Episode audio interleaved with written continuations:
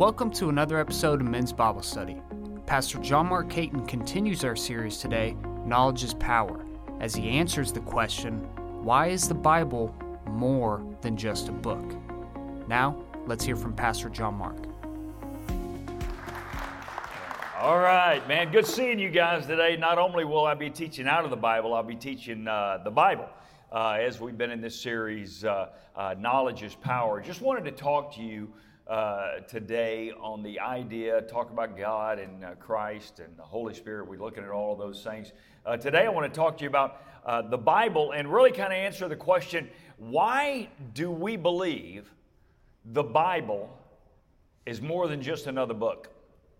Why do we believe the Bible is more than just a popular book? Why do we believe the Bible is uh, more special than any other book? And so that's what I want to talk to you about today. Uh, it, it, many of you know this, but let's go ahead and look to 2 Timothy and, and really see what uh, Paul, in writing to Timothy, says uh, about the Bible and really talking about Timothy's ministry. Kind of sets this whole idea up of, of what, is, uh, uh, what is so special about the Bible and why should we always, always, always look to it for the answers. Here's what Paul says uh, to Timothy He says, But as for you, talking to Timothy, he says, Continue in what you have learned and have become convinced of, because you know those from whom you learned it. In other words, he goes, Listen, continue in what you've learned, because you know the people, the lives, uh, their mindsets of those who taught it to you. Look at verse 15 and how from infancy, from birth, early on in your life, you have known the Holy Scriptures. Well, why is that so important that you have known from infancy the Holy Scriptures? Well, let's continue to read on. Which are able to make you wise for salvation through faith in Jesus Christ. And so Paul says, listen, Timothy, don't ever forget what you become convinced of. Don't ever doubt what you've been taught. Don't ever question what you've heard from infancy because it taught you in such a way that it led you to salvation. It gives you confidence for the day.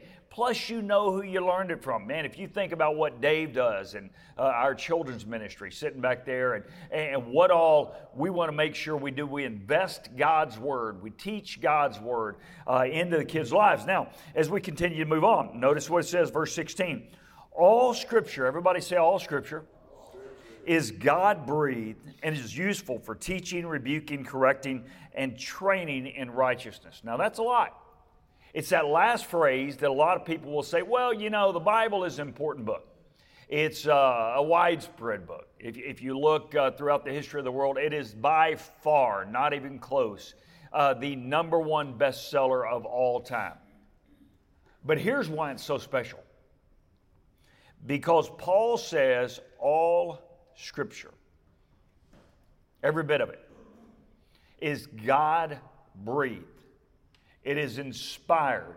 It was revealed to us through men who were inspired by God that's what makes it useful for teaching, rebuking, correcting, and training in righteousness. So, uh, if you just want to write this down somewhere, if you look at that, if you go translate that word all, it means all. It means Genesis to Revelation. First word to the amen in the end. That's what it says. Now, you say, Paul, that's a bold statement. If you are looking at these 66 books, I'll tell you a little bit more about the Bible here in a second and you say all of it is God breathed? But Paul, eh, there are, there are things that we know about the Bible. It was written over literally centuries, 16 to be exact. As a matter of fact, uh, Paul, there are manuscripts that we have found that have discrepancies in them that, that, that, that there are manuscripts that we have found that have misspelled words in them. So then, how can you actually say that all Scripture is God breathed? So that's kind of what I, what I want to talk to you about today. Is you say, guys, how do we deal with that? How do we settle with the fact that all scripture is God breathed, and that simply means God breathed means God expired these words through human authors to write. Now, He allowed their personalities, their timing, uh, their context, their situation to flow through the message they share with us in, in Genesis to Revelation. But there is a reality that Paul just makes a bold claim. He doesn't say most of it, he doesn't say a lot of it, he says all of it. But then you have this idea, and someone could stand up or talk to you at the office around the coffee pot today, wherever you are. Uh, then they will say, but, but aren't there discrepancies in the Bible? Aren't there discrepancies in some of the manuscripts? And you would have to say, yes, there are. Well, then how can you claim it's all God breathed? Well, that's what I want to talk to you about today. And so let me just give you a couple of thoughts. Uh, first of all, when we think about this idea, there's some internal, internal evidence when you look in God's Word uh, that it is, in fact, God's Word. And, and, number one, when you look at all from Genesis to Revelation, when you think about the authors of Moses and Genesis all the way to John in Revelation, uh, there are some things that tell us that the Bible is important because all of the writers were eyewitnesses to what they had written about, or they spent most of their life with those who were eyewitnesses to what they wrote about. Uh, it, it, it, there's a guy named Frank Turek. How many of you ever heard Frank Turek when he came, comes here? Uh, he, go, he loves to go to college campuses and field questions. Uh, from atheists, agnostics, people who are doubters, people who are skeptics. And so let me just show you one question that he got on the floor about God's Word and listen to Frank's response.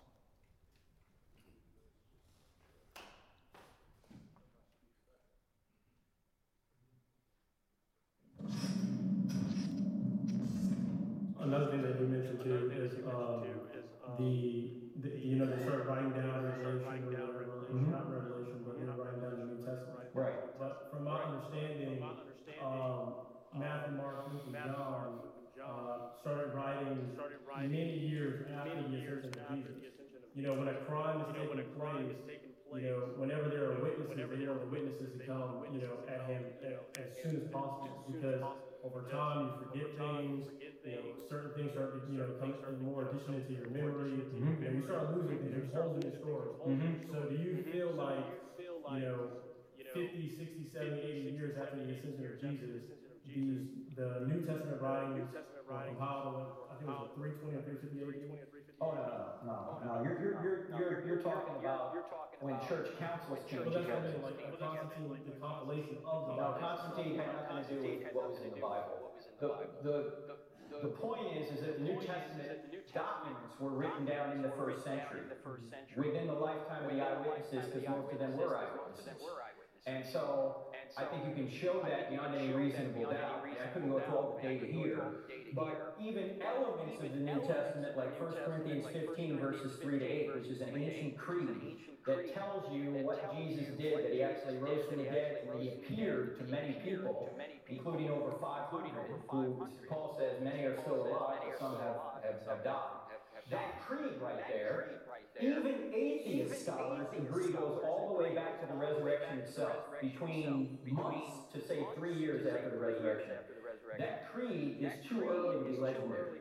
And that creed finds its way into 1 Corinthians in 55 AD when Paul writes it. But it existed long prior to that, as even people like Bart Ehrman, who, is an atheist who teaches at UNC Chapel Hill, and he's, he's not a fan of Christianity, but he says, look, that creed is early, very early.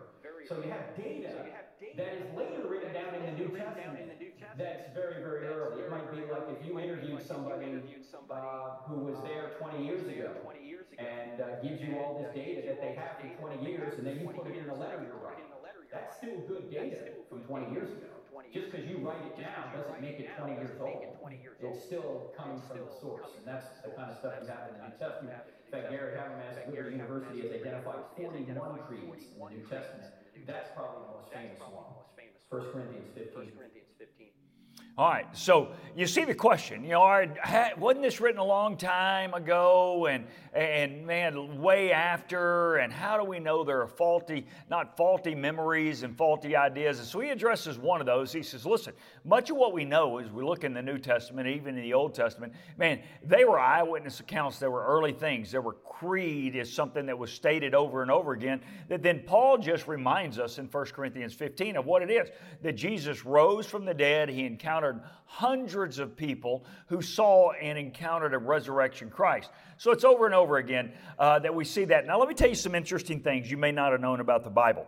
The Bible was written over 1,600 years, written by 40 different authors who wrote 66 books from every different walk of life. Now, if that were not enough, listen to some of the occupations of the authors of those 66 books in the Bible. Uh, you had a politician, you had a reluctant leader, you had a soldier, you had a cupbearer, you had a shepherd, you had a king, you also had a slave, you had one guy that was a prime minister when he wrote, you had a herdsman, you had a prophet, you had a doctor, you had a rabbi, you had a Pharisee, and you had a fisherman. So if you look at all the writers in the book of uh, uh, in the Bible, man, there are a lot of different occupations that were represented in writing the Bible. That were not enough. Uh, what about where things were written? Moses was in the wilderness, Jeremiah was in a dungeon, Daniel was in Babylon, uh, on, then ultimately on a hillside and in a palace. Uh, Paul wrote even from a prison cell. John was banished to the island of Patmos. Joshua wrote in the rigors of a military campaign. David wrote during wartime. Solomon wrote in the midst of prosperity and peace. So, all different times, all different places, all kinds of jobs, all kinds of authors, all wrote this one book that we refer to as the Bible. It was written on three different continents Asia, Africa, and Europe, in, in six, who spoke 16 different languages. The languages of the Bible uh, were, were written in three different languages Hebrew, Aramaic, as well as Greek. All the way from Genesis to Revelation, there is one hero, the Messiah, one villain, Satan, one problem, sin, one purpose, salvation. The conclusion when you look at this book that you and I hold, that you and I read, that you and I look at, written over 1,600 years by so many different authors on different continents who had different jobs.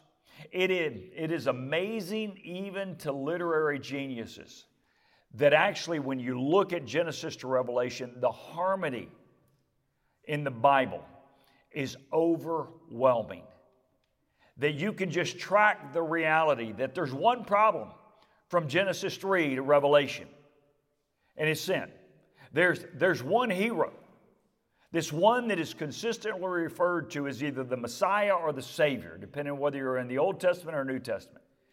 And all of this allows us just to sit here and read this document. So, what I want to do today, when we think about the Bible, I just want to ask a couple of questions about the Bible and hopefully answer them for you. And you might want to take some notes or you can listen to this later on the podcast.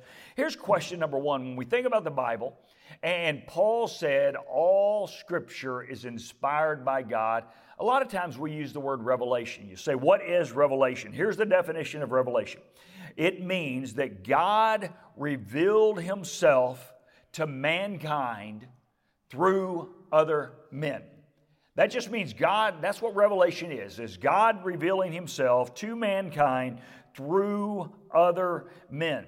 If you didn't know this, you might want to just take note of this. There are two types of revelation. Everybody say two. One is general revelation. You say, Pastor, what is general revelation? It is revelation that you and I can know about God that is available to everyone. Somebody give me an example of general revelation creation of the world. Yeah, creation of the world. Uh, we can all walk out today and we will all see the sun. How many of you know that? Everybody can see creation. You can go see the mountains. You can go see the oceans. You can go see everybody tonight. Man, we can stand up and we can look, depending on where it's Texas. Never know if you're going to have a hailstorm or you're going to get to see the stars. You, we can all look at that. You can look at creation. We can study um, the detail that is part of the universe. Man, scientists can tell us how exact our universe is and how special it is, and how other scientists can dig into the very core of the cell in our DNA in our body and say, man, this didn't happen by chance. And that is what is referred to as general revelation. Look at what the psalmist said in Psalm 8, verse 3. He says, When I consider your heavens, the work of your fingers, the moon and the stars which you have set into place. What is he saying? Man, the psalmist is saying, when I look at nature, I see a creator. And it doesn't matter whether you are in America or on the other side of the world. It doesn't matter whether you're a Christian or a non Christian. It doesn't matter whether you're a Muslim, a Hindu, or a Baptist. General revelation is available to everyone. Now, I also want you to know not only is general revelation available to everyone with our eyes or with our senses, general revelation is also available to everyone in our conscience. That every person, it doesn't matter where you are, every society, it doesn't matter where you are, everyone has a conscience. I love what Paul said in Romans chapter 2, verse 15. When you think about general revelation, we're talking about, we're going to get back to specific re- revelation. Here's what Paul said Since they show that the requirements of the law are written in their hearts, their consciences also bearing witness, and their thoughts now accusing and now even defending. What is Paul saying? He is talking about Gentiles who have never read a Bible or the Old Testament. And what Paul is saying is that even they know through their conscience that which is right and that which is wrong. If you go read the whole passage, he says, you know what? Even a Gentile who, who didn't grow up, didn't go uh, uh, to the synagogues to hear the uh, rabbis speak, didn't grow up in the temple, doesn't know anything about God's word. Even a Gentile has a conscience that when they do something good, their conscience affirms them. When they do something bad, their conscience condemns them. And so I want you to know, Paul even says not only does everybody have general revelation that you can see and that you can touch and that you can look at, and that you can objectively and scientifically uh, test, but every one of us has a conscience. It, everybody that you walk up to today, whether they go to church or not, they've all got a conscience. That, that, that is why we say, and oftentimes, that one of the greatest arguments for, um, uh, for the reality there is a God that exists is the idea of the universal good and the universal bad. If all we did was evolve from some primordial soup, why do we all, doesn't matter where you are, have a moral sense of this is right and this is wrong? See, a, a lot of people will say, well, you know, with all this evil in the world, there couldn't be a good God. Hey, hey, flip that around. I will tell you there's way more good in this world than evil. That's why evil stands out. But if you're going to say because there's evil, there is no God, you've really got to flip it over and say then because there is a lot of good, there's a higher likelihood there's a God. And so what Paul is saying, listen, anyone and everyone you walk up to and talk to today, whether they're saved or not, God created within their heart a conscience and so that's general revelation, man, the universe and the universal conscience. But there's also special revelation. You say, Pastor, what is special revelation? Well, one is Jesus Christ. Everybody say Jesus. Look at what is said in John chapter 1, verse 14. Here's what John said, talking about Jesus as a special revelation. The Word became flesh and made his dwelling among us, and we have seen his glory, the glory of the one and only who came from the Father, full of grace and truth. So when God sent Jesus to Bethlehem, he was special revelation. In that moment, in that season, for those 33 years, if you met Jesus, you met God. If you saw Jesus, you saw God. Now, he's God wrapped in human flesh, but he was ultimately God. So when you think about general revelation is the universe, it's your conscience. Special revelation, it is Jesus and the second source of special revelation is that what you hold in your hands? It's called the Bible. It is this all scripture that is inspired by God and profitable for teaching, rebuking, correcting, and training in righteousness. Man, that is special revelation. Uh, I love what Peter said in 1 Peter chapter 1, verse 24. He says, For all men are like grass, and all their glory like the flowers of the field. The grass withers, the flower falls, but the word of the Lord stands forever. And this is the word of the Lord that is preached to you. And so notice that last phrase.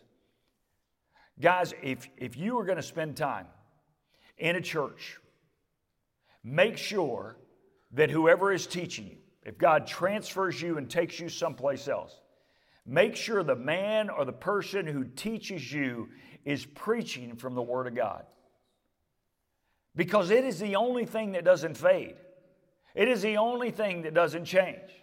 I love to bring, just because I, I, love math, I love statistics, I will always try to bring some. Here, I just read this survey, I read this article, I read this. How many of you know if God leaves me around 20 more years, the statistics I read for you today will be different 20 years from now?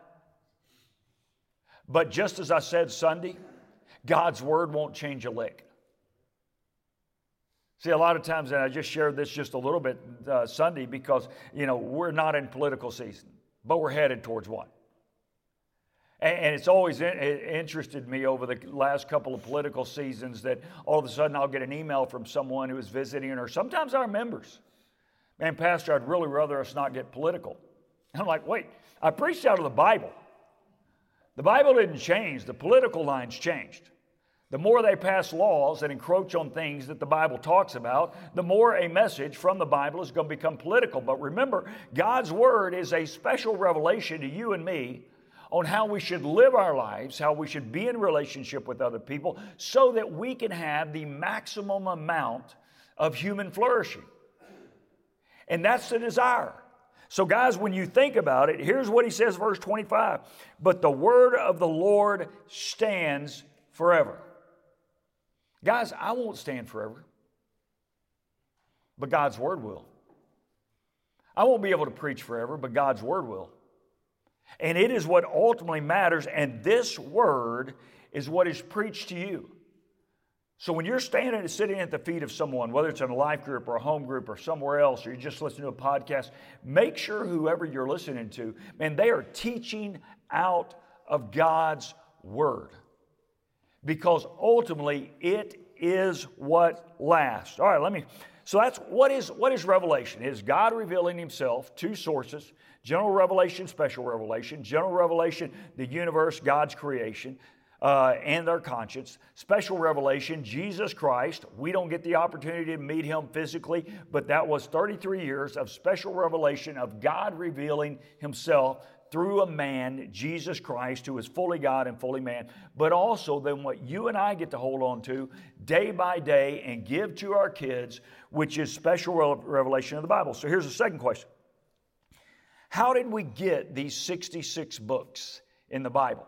You, you heard uh, Frank Turek reference, uh, the guy just kind of said, Well, uh, man, how did we decide 300 years later, after the New Testament, at the councils, what was going to be in the Bible?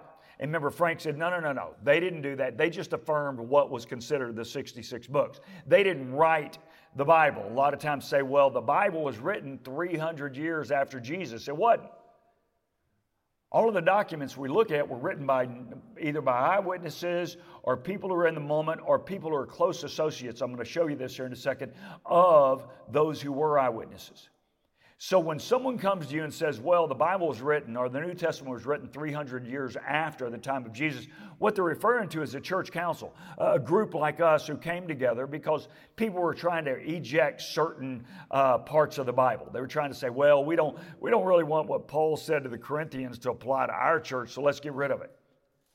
So they brought all these church leaders in and they said, all right, here's what we're going to affirm, and we're going to tell everybody in every church everywhere these are the books of the Bible. That's it. But we also know by 300 years after Jesus, there were a bunch of false teachers. How many of you know what false teachers are? But they weren't just false teachers, they were false writers. By 300 years after uh, Jesus, uh, there were people who were just pretending to be John and writing another book. Or there was somebody that was pretending to be Ezra in writing another book. And they were just pretending to be certain people. And they were writing with the fake name. And so part of what the council came together from is said, listen, we're going to eject that book, that book, that book, because it doesn't date back to an apostle or a disciple or one of their close associates.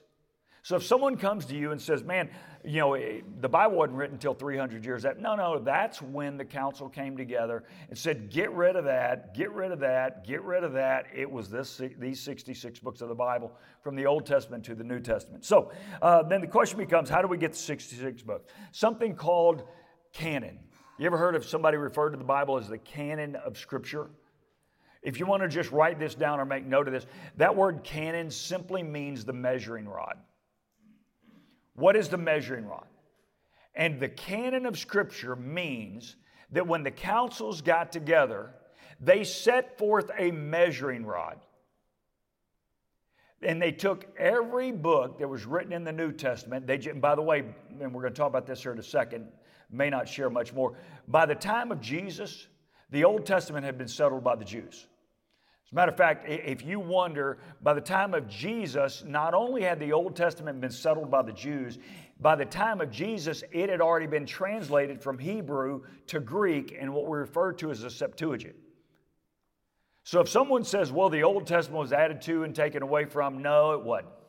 By the time of Jesus, the Old Testament was settled by the Jews, not by Jesus. It was not only settled by the Jews as Old Testament scripture, it was translated into Greek in what we refer to as a Septuagint. So by the time Jesus shows up, he actually had a copy of the Greek Septuagint as well as the Hebrew Old Testament. So then the real question for the councils was what are we going to consider as the New Testament books or the New Testament canon? And they put together a measuring rod that every book had to be measured and if it didn't measure up to this, it was thrown away. Now, I, I don't know about you. I, I, could write, well, somebody could write, AI could write a, a decent book today. But it can never be in the Bible because it can never measure up. Does that make sense? We can write, I mean, go read Christian authors. There are some incredible Christian authors out there that I love to read. But nothing they write, it doesn't matter how inspired they seem to be, how passionate they seem to me, uh, be, how much it moves you or compels you, nothing will ever measure up. The canon has been settled. So make sure you don't ever think that anything you read is equal with Scripture. Scripture surpasses it all. Even let me just tell you this if you have a Bible that has study notes, guys, don't ever think those study notes are the inspired Word of God. Those are written by fallible men and fallible people who have opinions just like I do. It's God's Word that is ultimately, if you think the canon, it is measured up. And if, the, and if a book didn't measure up, then it was ejected. And so let me just kind of give you a couple thoughts. What were some of the criteria for the Old Testament? Uh, it was settled by the old by the time Jesus showed up. The Jews affirmed it. Now, if you look at um, the Hebrew Old Testament, we'll refer to the Old Testament. The numbering is a little different. Uh, like how, in the Bible that you and I have, just for it to be easier to read, you'll see a First and Second Samuel. If you look in the Hebrew Old Testament, it just says Samuel.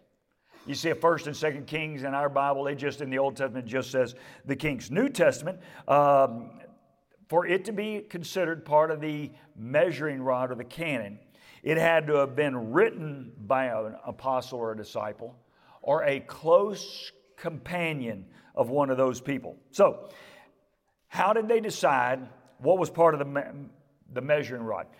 You might just want to write these down. There were really five. All right, number one, its authority. Did it have authority when they were measuring the books, the, uh, the books of the New Testament? Did it have authority? Was it spoken to? Did, was it, did, it seem to be written by God? And was there something in it that says, Thus saith the Lord?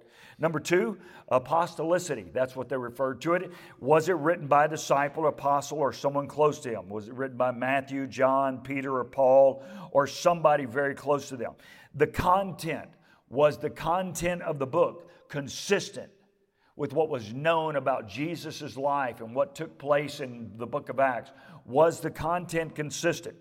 Uh, was it inspired or claimed? Did it claim inspiration from God? And then finally, was it utilized? And this was important. By the time they got to the third century, part of the measuring rod is they would ask themselves when you go back to the church in Acts, and the early church, was it utilized by the first generation of churches as scripture? Does that make sense? So, if something showed up in the middle of the second century, could it have been utilized by the first generation of churches in the book of Acts? Absolutely not. Does that make sense? So, something could appear to be written by this person. And by the way, there were a bunch of pseudonyms. People would use certain names. Hey, I'm going to write as Matthew. I'm going to write as this person. Well, they would say, okay, that seems okay. Maybe there's even a "Thus saith the Lord" in there, and, maybe there's this in there. Maybe there's, there's that in there. But then they will say, but you know what? As good as this book is, it was not used by the early church. Therefore, it fails to what? Meet the measuring rod, the standard. So you had a lot of books that were religious teachings and religious books that did not make it into the Bible. And so as we just continue to ask another question, all right, so what did it, what happened? Anybody ever ask yourself the question, why do we have 66 books in our Bible? Who in here grew up Catholic? Anybody grew up Catholic? And you ever wondered why are there other books in the Catholic Bible? Let me go ahead and address that so you'll understand why that is. So remember, a lot of these books that didn't measure up got set to the side. All right, they got set to the side. But over the year, the, uh, the Roman Catholic Church, as it developed, it started using some of those other books. It started using some of those other books, especially the ones that talked about, you know, uh, uh, penance and, and, and maybe even later in the years that talked about places like purgatory and different. Th- they, they started using a lot of those teaching because remember, part of the measuring rod is was it consistent with all the other teachings of God's Word? And so, what took place is by the time of the Reformation, when Martin Luther nailed the 95 Thesis on the door of the church to reject so many of the practices of the Catholic Church, he said, Man, I'm against this, and I'm against this, and I'm against this, and this isn't found in Scripture, and this isn't found in Scripture. And listen to this very clearly. Go check this historically.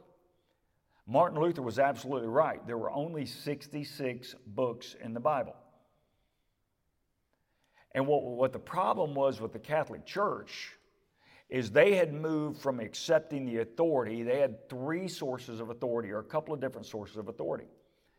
They had Scripture as a source of authority, a lot of these other writings and teachings as a source of authority, and church tradition church tradition. What they did is they brought church tradition up as equally valid as Scripture. So, Martin Luther, when he started and the other reformers, what they began to do was reject teachings of the Roman Catholic Church that were not consistent with Scripture. Now, remember, when the Reformation started, the Roman Catholic Church and the Reformers only had 66 books in their Bible. Well, once the Reformation was clear, and it wasn't just a one off deal from this dude named Martin Luther, and the church was splitting, the Catholic Church had a problem. And what was the problem? Is all these reformers were sitting here with these 66 books of the Bible saying, works based salvation ain't in there. Purgatory's not in there. Giving alms to buy Uncle Billy Bob out of purgatory, it's not in there. And they had no response. So, in the Council of Trent, go look this up. About 35 years after Martin Luther nailed the 95 Thesis on the door of the church, the Roman Catholic Church held what was referred to as the Council of Trent and added a bunch of questionable books to their canon. Do y'all understand what just happened? The biggest attack by the reformers on the Catholic Church is hang on. And by the way, when, when, when Martin Luther was referred to as a, a reformer, he didn't want to leave the church. He wanted to reform the church. He didn't want to leave the church, he wanted to fix it. And what he did is he wrote down, he goes, None of these are in the Bible. They're all in church tradition. This, these things I have problems with are church tradition or what the Pope says he has the authority to forgive sins. Well, guess what? You could find some non canonical writings that said the Pope had that kind of authority. And so Martin Luther said, Look, he's a sinner, and if he's not forgiven sins, he's a coward, all right? He's a crook. And so the response of the Roman Catholic Church was to take a bunch of these other books and add them into their canon. Does that make sense? Because they were faced with a choice either change their practice or add to the Bible. What did they choose? The wrong answer. That's why, if you go and you open up a Catholic Bible, you will see other books in there because they were faced with a legitimate problem. The reformers were saying, Show us where the Pope has the authority to forgive sins. Show us where there's something called purgatory. Show us where it says Mary was a virgin the rest of her life. And they would say, Oh, right over there. And they would say, But wait, these 66 books of the Bible, and you keep referencing those books. Does that make sense? So I, I don't want you to be confused when someone says, hey, that's really what happened. It was their response to a legitimate concern by the Protestant Reformations and Protestant Reformation. So the Protestants, what we all are, if you're Methodist, Lutheran, uh, non-denominational, whatever you are, basically you have 66 books, goes all the way back to the third century in the first council who said these are the churches, uh, these are the books we accept. Catholics added in the 1500 these other books as a response to the Reformation. So, as you just journey through, let me just give you a quick thoughts. Uh, so, Roman Catholics have three sources of authority 66 books of the Old and New Testament. Uh, what is referred to as the Apocrypha, those other books they added, about 14 or 15 other books that are, that are of doubtful authenticity or authority, and, and church tradition. Roman Catholics hold to those three things as their source of authority.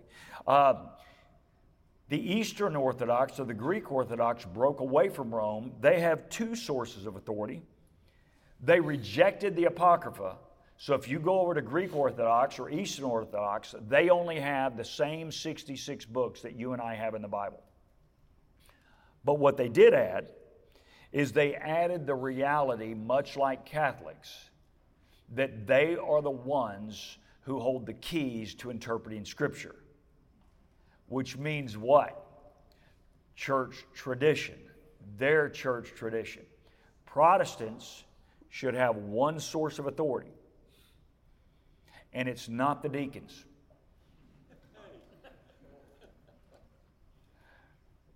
It's God's Word.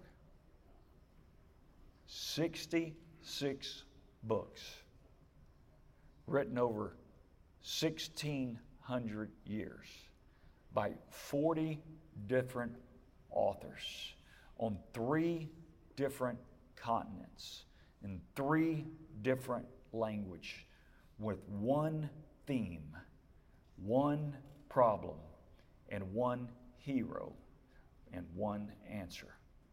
Jesus said, I am the way, the truth, and the life. No one comes to the Father but through me. That's what God's Word says, and that's what we hold on to. Let's pray. God, thank you so much for this day. God, thank you for the opportunity just to hang out with these guys and encourage them along the way. God, we can trust your word. We can believe in your word. And all we do today, let us honor and glorify you along the way. In Jesus' name we pray. Amen and amen.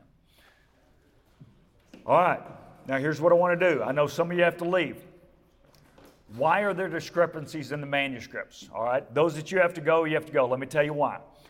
Remember, oh, some of y'all are going to stay. Good. All right. I just felt like I needed to shut that down for those who need to leave. If you go, if you and I wanted to make a copy of something, what would we do? We would put it on a scanner, right? And we'd make an exact photocopy. Remember, they didn't have that in the Old Testament times. They didn't even have that in the early New Testament times. If Paul wrote a letter, he would deliver it to the church at Corinth. The church in Corinth would then have people that would begin to write those letters down, right? They would have to go word for word. How many of you have ever tried to write something down word for word, dot for dot, and everything? All right. So that's how you get, and even in the Old Testament, literally hundreds.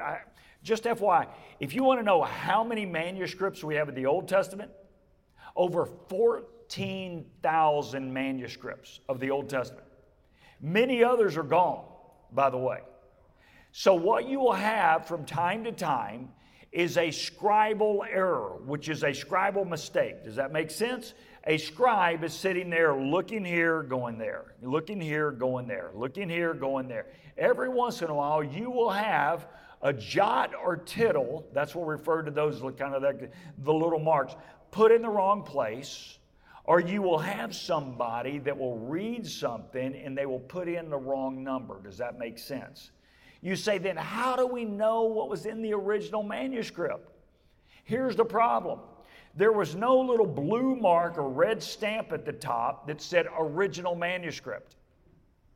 What you had is you have 14,000 other manuscripts that you compare each other to.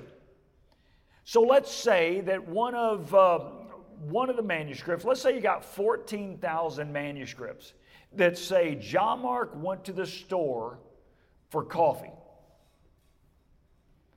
So, of those 14,000 manuscripts, let's say 10,500 say John Mark went to the store for coffee. And then you've got 300 manuscripts, not from this group, but if you go somewhere over here, these two scribes said John Mark went to the store for coffee and donuts. All right? And then all of a sudden, we know these guys shared manuscripts with these guys, and guess what? It says John Mark went to the store for coffee and donuts, and guess what? Here's what we know is John Mark may have gotten donuts, but probably not. He's healthy. But then when we know to these folks, all right, that they shared their manuscript with those scribes and those scribes and those scribes and those scribes and those scribes and those scribes. By the way, that's the way scribes worked. All of a sudden, all the other scribes have manuscript that say John Mark went to the store for coffee. And we've got two little scribal groups that added donuts. What do we know? He went the, to the store for coffee. He might have picked up a donut. But guess what? You've got these 14,000 handwritten manuscripts that have a little difference. So if someone says, What about all the mistakes in the Bible? You can find that kind of stuff.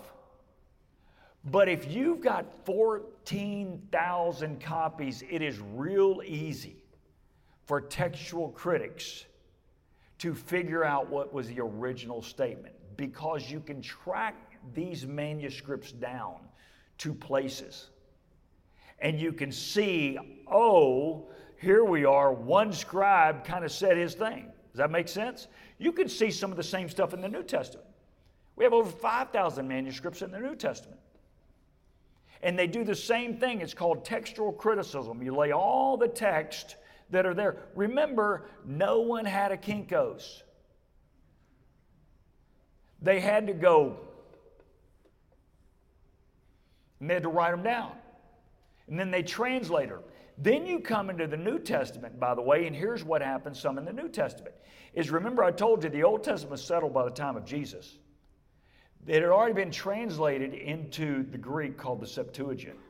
There are some in the New Testament who actually quote out of the Septuagint. Does that make sense? So when someone says, Aren't there a ton of errors? There are a lot. There are a lot. But not one changes one thing about the problem, sin, the hero, the Messiah, and the ultimate Savior, Jesus Christ. Not one. Not one changes a thing. You can find a clump of manuscripts that instead of like all the other ones say seven, it says 70. That's a real easy mistake to make. Can you imagine the guy by candlelight dozing off every once in a while? All right. But I also want you to know, I, I, especially when it comes to the Old Testament scribes, those dudes took their job seriously. Those dudes took their job seriously.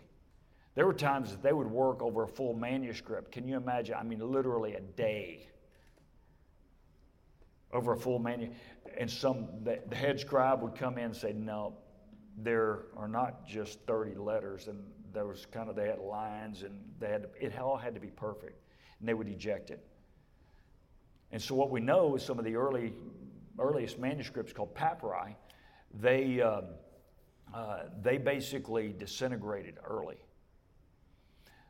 But if you haven't looked at what was found in the Dead Sea Scrolls lately, everybody would come back and say, oh, all that stuff in the Old Testament is not so true. Go look at the Dead Sea. Basically, when they found the Dead Sea Scrolls, dates back literally so long. Full, pretty much the full book of Isaiah, written exactly as you and I have it in God's Word.